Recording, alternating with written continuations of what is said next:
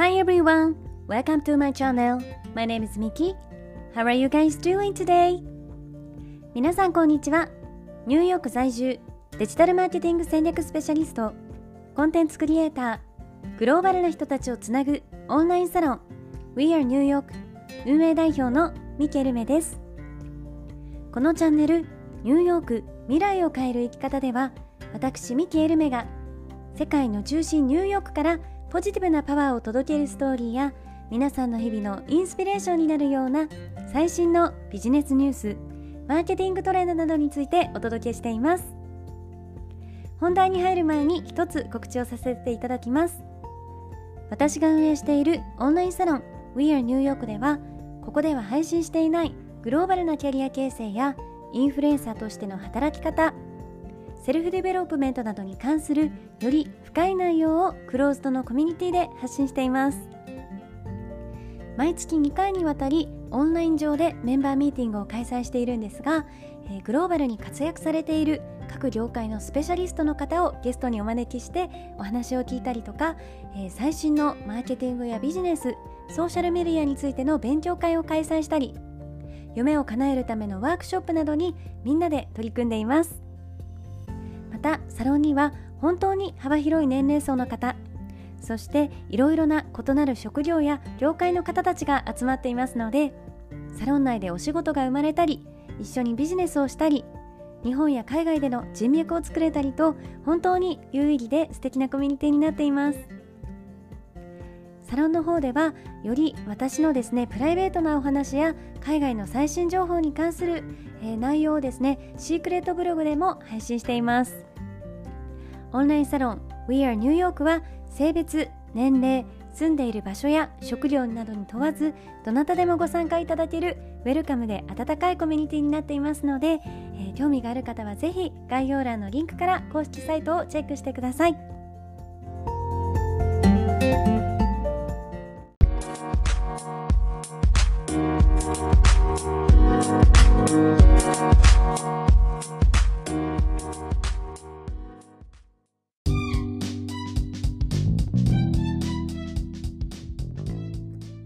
皆さんおはようございます、えー、今日もいかがお過ごしでしょうか？ニューヨークは時差があるのでですね実は今日から3月が始まったところです。えー、3月というと春がもう少しだなと感じて寒かった2月も終わって気温も少しずつ暖かく暖かくなってくるのでこう外にも出かけやすくなって今からとても楽しみですよね。で私は昨日のエピソードでちょうどこの2日間アメリカで最大規模のファッションのトレードショーに行ってきましたとお伝えしたんですが今日はそこで私が感じたことを、えー、お話ししていこうと思います。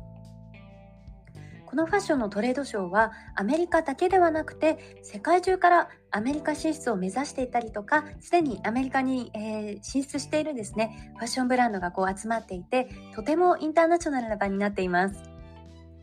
そして私は今回あるメディアのインタビューと取材を兼ねて訪れていたんですが、えー、今シーズン初めて目にする新しいデザイナーのブランドともですねたくさん出会うことができて本当にいろんな国のデザインに心が躍りましたそしてこのトレードショーでは、えー、ファッション業界の有名デザイナーとかあと著名人の方々をゲストスピーカーに招いたパネルセッションというのが行われまして、えー、それも大きな見どころの一つになっています。私も2日間そこに参加してですね、ファッション業界の今の最先端について学びました。1日目のセッションでは、インスタグラム、TikTok、そしてメタバースの未来についてというテーマと、あとサステナビリティが加速する現代におけるファッションリセールの未来についてですね、この2つを学びました。またそのパネルディスカッションの後にはですね、えー、個別にインタビューをさせていただいて、えー、インスタグラム本社から来ていらっしゃるクリエイターズの担当の方とかですねあと超有名なあのファッションビジネスメディアがあるんですがそこの北米の最高責任者の方に、えー、インタビューさせていただいて公には知られていないインスタグラムの裏側を教えていただいたりとかあとファッションメディアの今後の展望などについて大変貴重なお話や意見をいただくことができました。そして2日目にはですね有名ファッションデザイナーのクリスチャン・シリアーノ氏。そして、えー、人気映画「プラダを着た悪魔」やあと海外ドラマ「セックスザ・シティ」そして最近出たばかりのその「セックスザ・シティ」の続編である and just like that など皆さんもよく知るですねファッションをテーマにしたアメリカの映画やドラマのコスチュームデザインを手掛けている、えー、デザイナー4名が登場しました。でこのゲストのコスチュームデザイナーの4名のうちですね2名が私が卒業した FIT というニューヨークにあるファッション大学の先輩たちだったのでそれでもとても嬉しい気持ちになりました。また有名デザイナーのクリスチャン・シリアーノ氏はですね、あの彼が夢を叶えるまでにしてきたことなどこれまでのこう彼のデザイナーとしてのキャリアについてお話をしていただいたんですがあの本当にリアルでこう現実的ででもすごく夢があるお話をですねたくさんされていてあの彼の言葉一つ一つがとても私の心に刺さりました。